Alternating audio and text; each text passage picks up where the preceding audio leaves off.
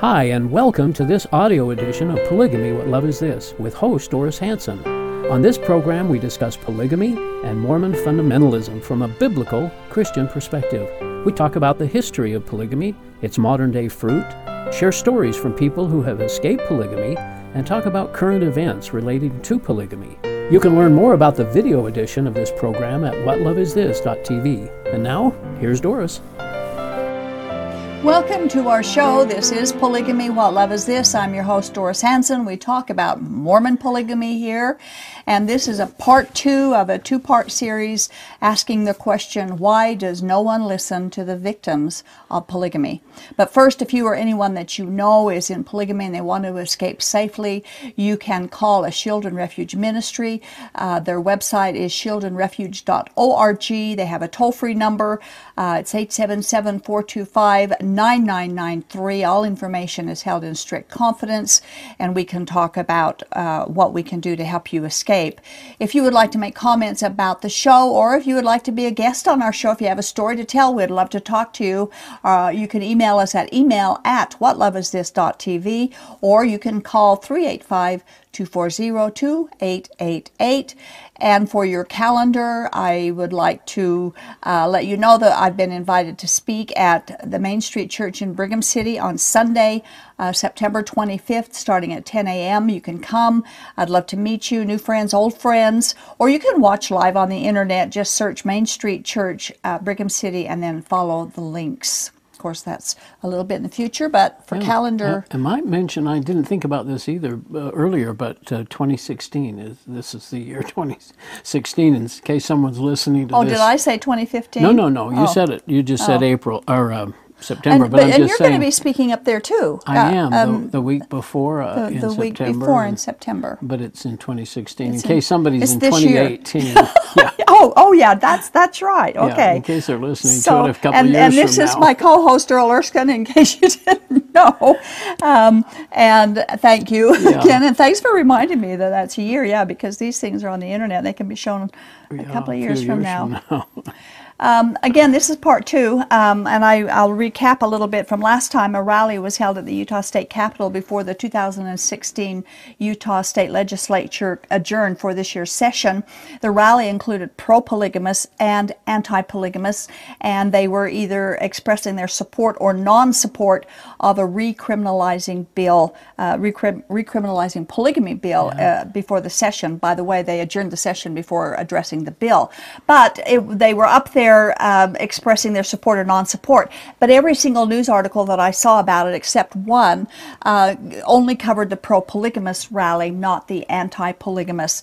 And I wondered why. I couldn't help but wonder why our politicians and our media don't give equal voice time for the polygamous victims and equal consideration when they bring polygamy up. Our complaint is that the pro-polygamists are getting the limelight, but the victims rarely receive equal or even valid coverage. And so we ask, why aren't they listening to the victims of polygamy? Last week, we began with some of the early victims of Joseph Smith's polygamy, and then we moved forward to testimonies of contemporary victims of polygamy today. And this is part two. And we're going to begin with a book entitled Keep Sweet, which was written by Debbie Palmer. She survived being raised in the FLDS polygamy group in Canada. Now, on a show a long time ago, we quoted from her book where she writes about polygamy groups that intermarry with relatives. The family tree becomes terribly, terribly convoluted and complicated, even to the extent that a person can eventually become their own aunt or their own uncle or their own grandpa. And we want to quote from the prologue of her book about that subject people are going to have to put this on pause and reread this, is all I can say. My father had six wives, and I have 47 brothers and sisters. My oldest daughter is my aunt, and I am her grandmother.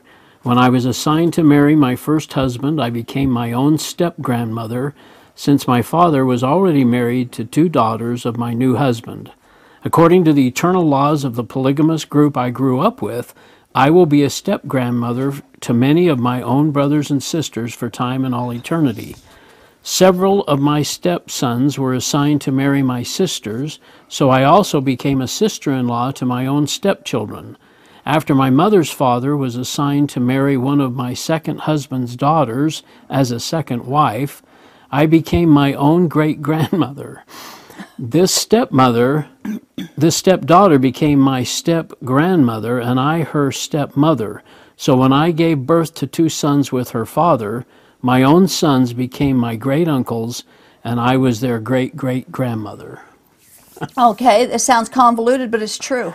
Yeah. There, there, that, that's exactly what happens inside uh, polygamy groups when they marry relatives, and they do so many wives and so many children. They marry their own relatives, and this really happens. So, are these marriages really okay? Well, the polygamy groups obviously think they are because they are the ones that's doing it. But the unhealthy and abusive attitude of polygamy groups can be understood by another quote later on in the book. on page 202. You girls need to get down on your knees and give thanks daily when you are married to an older man, especially when you're given men who have the stamp of approval by the prophet. These older men could take you by the hand and teach you the principle of the plurality of wives and take you to the highest degree of the celestial kingdom where you will be queens and priestesses. Oh, that makes Boy. me shiv- shiver and shake. You know, it, it, it really isn't unusual for polygamous parents to tell their daughters they'd be better off dead than to marry outside of polygamy. The, why, why, why do you watch unreal reality shows like Sister Wives and, and ignore true stories written by victims themselves where the reality of polygamy is more honestly recorded?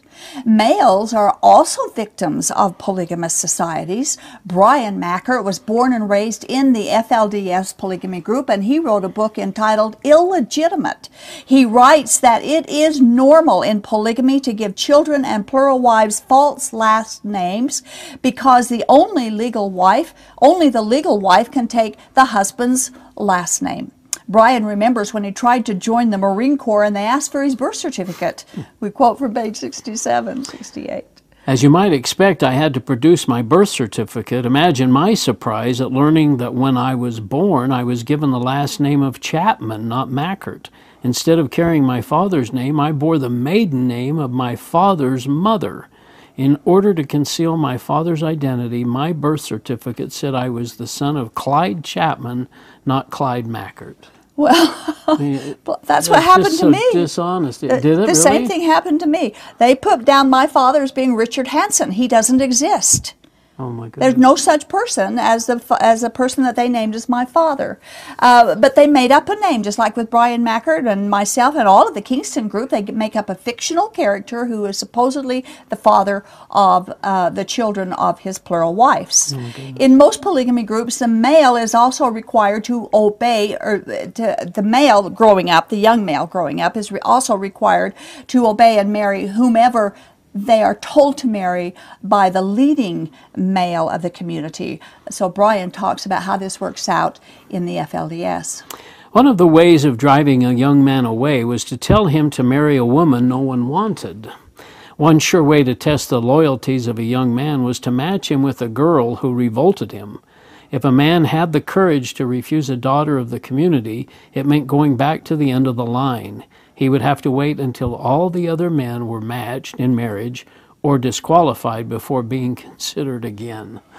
You know, we, That's we terrible. it is terrible, and we think often that, that most of the victimization is done by little girl to little girls or, or, or females, but the males get a lot of it too in the polygamy group. In many cases, uh, they would just tell the young men of marriageable age that there just wasn't enough females to go around, and so to get a wife, he would have to go outside of the group.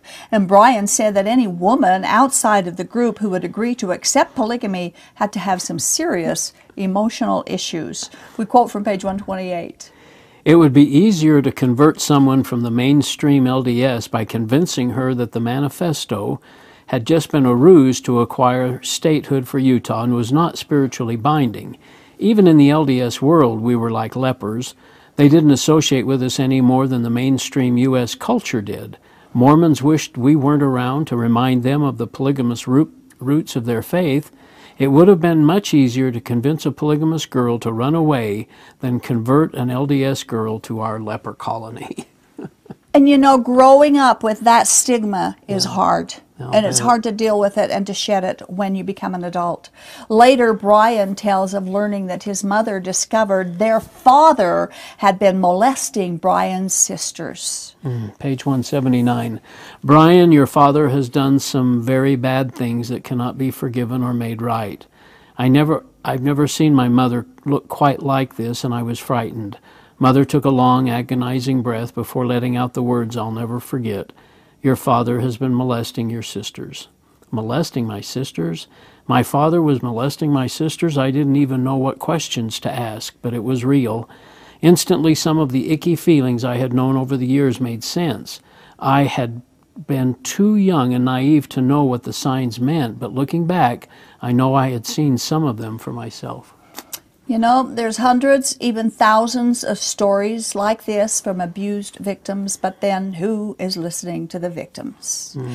Joanne Hanks joined the Harmston polygamy group in Manti, Utah, but later she left. She also wrote a book pictured on your on the screen here. It's not about sex, confessions of an ex-Mormon ex polygamist and ex wife. She writes about how she and her husband were mainstream LDS and they were deluded to join the Manti polygamy group. James Harmston was the prophet leader. She and her husband both knew they would be required to practice polygamy. As they were preparing to receive a plural wife into their family, Joanne writes what happened. By the time we bundled up the kids and moved to Manti, I was both resigned to and enthused about polygamy. Resigned to because, delusions aside, the decision to share your husband doesn't come easily.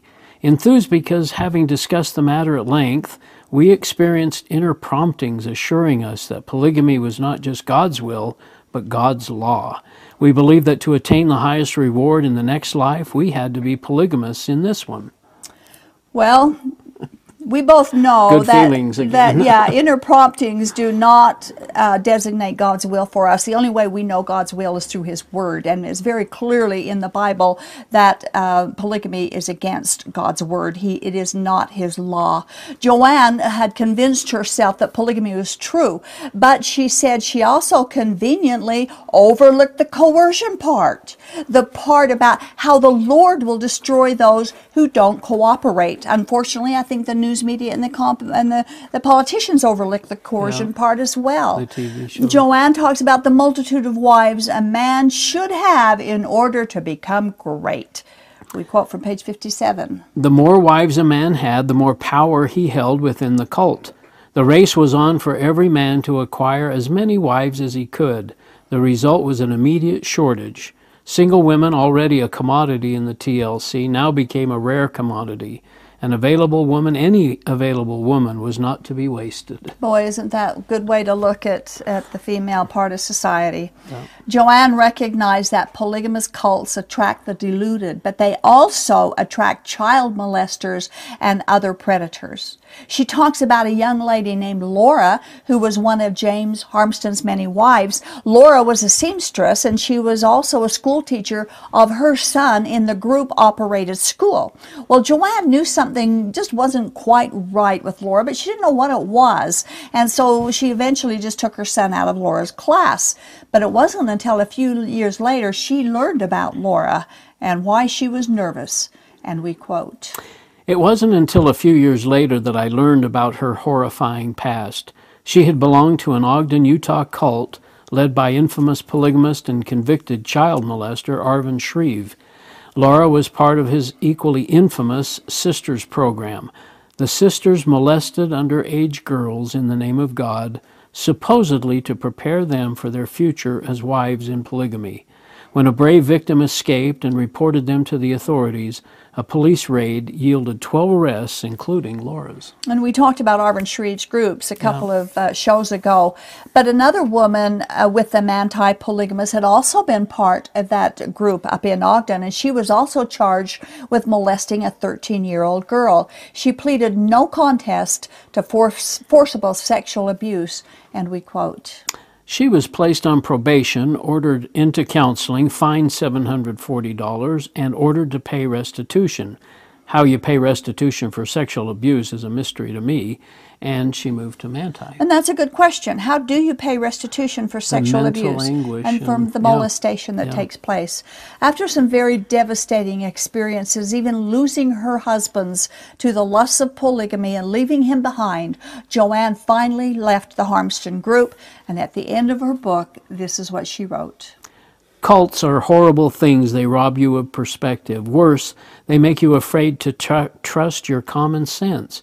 Whenever you find your emotions pulling you toward believing the opposite of what the evidence says, overrule your emotions and trust the evidence. There is no better way to spare yourself the pain of needless, unfortunate decisions. I love that. Yeah. Oh, that that and uh, that's very good advice from someone who became the victim of polygamy to overrule your emotions and trust the evidence. That's what counts, not feelings. But who's listening to the victims? Carolyn Jessop. She came from the FLDS polygamy group, born and raised, and she wrote a book entitled Escape. She led a horrifying existence as one of Merril Jessop's plural wives, especially as she tried to protect her own children. This is what she said about that. Children were seen as property, and physical violence toward them was not only permissible, but a way of life. It was preached at church that if you didn't put the fear of God into children from the time of their birth, they would grow up and leave the work of God. Abuse is necessary to save a child's soul. That gives them a good idea of God, doesn't it? And again, we justifies what they're doing. Exactly, Yeah. it does. You know, we read of the crime and the vice and the cruelty, the child brides, and the inequality that takes place in polygamy. But then, who's listening to the victims and those who say that polygamy is only for adults or is only about consenting adults? The children are the ones who are suffering. We pray. Read again from page two sixty nine. Merril became abusive towards my children. He would send them away from the dinner table and say that they were not allowed to eat. The rest of the wives began targeting my children. They told my kids that since I was in rebellion to their father, they were not to obey anything I asked them to do or they would be punished. I had to sneak food into my own children. I tried to keep them as close to me as I could, but there were times when I couldn't protect them. The cruelty was escalating, and I had to find a way to make it stop. Carolyn's book is an excellent book. Uh, I suggest to any who who want to or are interested in it to read her book. It's called Escape. Brent Jeffs was another victim raised in the FLDS. He wrote a book entitled Lost Boy. This is my story. Brent tells about Warren Jeffs, a so-called prophet of God, and how he sexually molested him as a very young boy. This is so sad. It's horrible. The first time he, I guess uh, Warren. Warren. Jeffs, knelt down so he could see my face, he said that God had chosen him to help me become a man and that what was about to happen was God's will for me. This is how a boy becomes a man, he stressed. This is God's work. His voice was calm, matter of fact, and patronizing, as if he was explaining explaining a key point of doctrine to a kindergartner in the simplest possible way, but then he got colder and sharper. You cannot tell anyone or say anything to anyone because this is between you and God. And if you do tell, you will burn in hell. And this puts a heavy duty fear inside the child's mind. Then Warren Jeffs proceeded to rape this young five year old boy. Brent writes that he experienced so much pain that he thought he was going to die. He said, I was never the same after that. Brent said that he felt like he must have been a very bad person hmm. for something like this to happen to him, that he was being punished for something. He had been told that it was what God wanted, so he really must have done something terrible. Why would God want to do that to a good little boy? We again ask the question why don't they listen to the voices and the stories of the victims of polygamy? These are powerful and meaningful testimonies against making polygamy legal. Go ahead. I was just going to say there have been so many books that you've you've shared with us over the last couple of weeks, and mm-hmm. And they all tell the same thing. Uh-huh. or many of the same. They, same they, and they, yeah, there's, there's very little difference in them. Um, anyway, ba- on Yeah, page Brent- 69, Brent, Brent continues. writes, I can see the behavior in so many people who are still in the FLDS. Although they seem robotic and placid on the surface, you can sense it somewhere hidden in them as a seething tangle of pain and rage. Like me, they have been traumatized, whether by life in the church or by abuse or both. And we must never make the mistake thinking that because Warren Jeffs is in prison that these things don't happen anymore. Uh, and I might add that this is from the FLDS and Warren Jeffs, but this happens in all the polygamy groups. Last show we did that happened in the Allred group, we talked about a situation like that with a young girl, a little girl, not a, a, little boy. But uh, there's always a predator. There's always another pedophile. There's always another abuser waiting to pounce on the innocent and, and the unaware in the polygamy groups. But why aren't the victims' stories being listened to as well as the voices of the pro polygamists? Jenny Jessup Larson. I would like to meet this lady someday. Mm. She was raised in the FLDS. She left years ago. She wrote a book entitled From Brainwashed to Hogwash Escaping and Exposing Polygamy. Now, for those especially who think that uh, polygamy is between consenting adults and that it should be okay as long as, as they don't do the child bride thing and all of that, uh, and as long as children aren't involved please listen to what Jenny Jessup wrote about a meeting called To Instruct Families with Children. They will be allowed to dress in long sleeve clothes and have dresses for the girls being several sizes too big to fit for a long time and therefore cut down on expenses of dressing them. The boys can have the privilege of helping in many community projects, such as pulling tumbleweeds, etc., tearing down the old buildings. They will get their reward in the hereafter. Remember, money is the root of all evil, so don't expect to be paid. yeah. A virtue. I've heard huh? that before. if you're out of school, then as a girl, you're expected to get married to the person selected by God, I guess in the prophet, mm-hmm. and, and produce many spirits as God sees fit. Love will come later if you do not like who you your marriage partner is. God knows best. Don't ask questions. Children must be seen and not heard.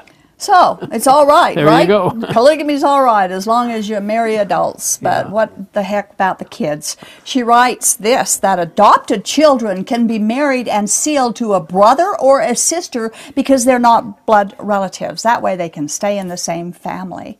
They even suggested that maybe a person can even be the sister wife of her adoptive father. Just hmm. think, they said, now you can all work together in the Lord's work and build up his kingdom in heaven. And she finished with someone's comment about an arranged underage marriage. She said, Oh, yes, I did hear that so and so was nine years old when she married her dad. But you must understand he was only her stepfather. And isn't it neat that she and her sister and mom all have the same husband? Oh my goodness. We ask, why isn't anyone listening to the victims? That's Carolyn, scary. it is, it's awful. And they want to make all this legal. Well, and then they promote the, like you're saying, the pro polygamists would try to promote it as a as a virtue, as something to be to be desired. This is all God's will. Yeah. yeah. I would like to, I would, I would challenge all of our viewers to find in the Bible any instance of Mormon polygamy.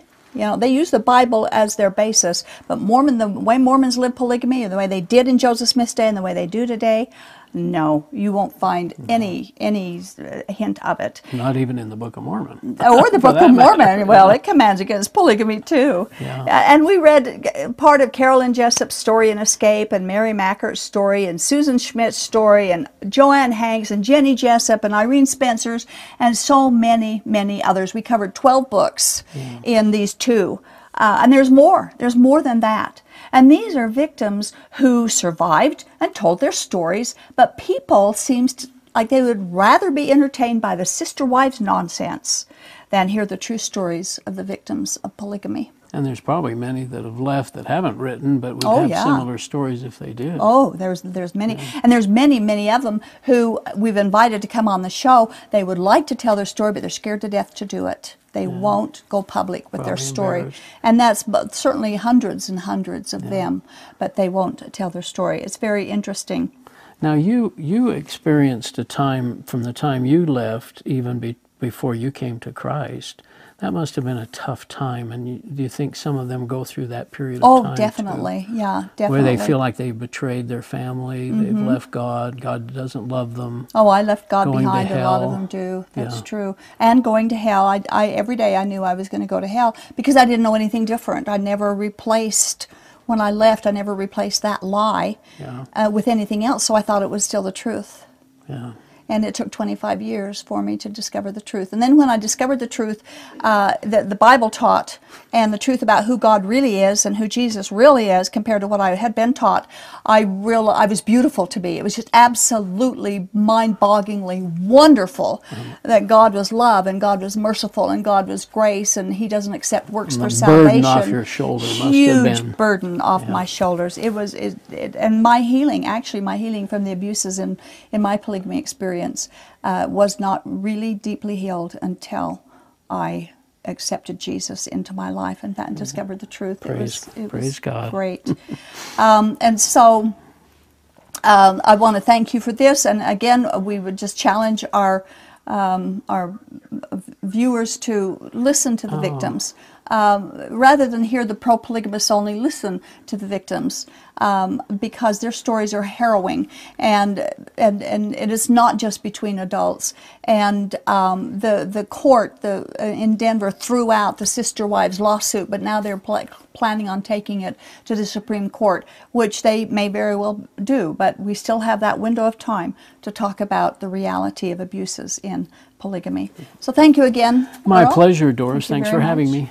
You know, if polygamists truly wanted to please God, instead of forcing polygamy on everyone, they would rush to help the helpless, they would give to the poverty stricken, and they would lift up Jesus as Savior instead of polygamy as essential for salvation.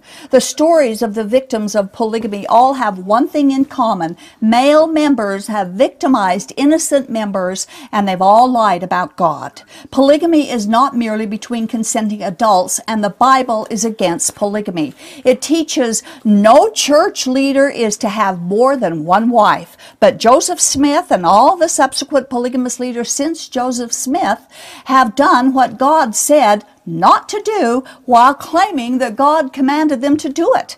If people would check out what their leaders teach them about God and polygamy, it would sure save them a whole lot of heartache. Thanks for watching our show. This has been the audio podcast edition of Polygamy What Love Is This? This program is a production of a Shield and Refuge Ministry and Main Street Church of Brigham City. You can view current and past video episodes as well as download audio episodes of this program at whatloveisthis.tv. If you or someone you know is in need of assistance in leaving a polygamous situation, please contact us. We are here to help. All of our contact information can be found at shieldandrefuge.org or call us at 877 425 9993. If you have any questions or comments about this or any of our other programs, we'd love to hear from you. Write us at email at whatloveisthis.tv. Thanks for listening, and we hope you'll join us again.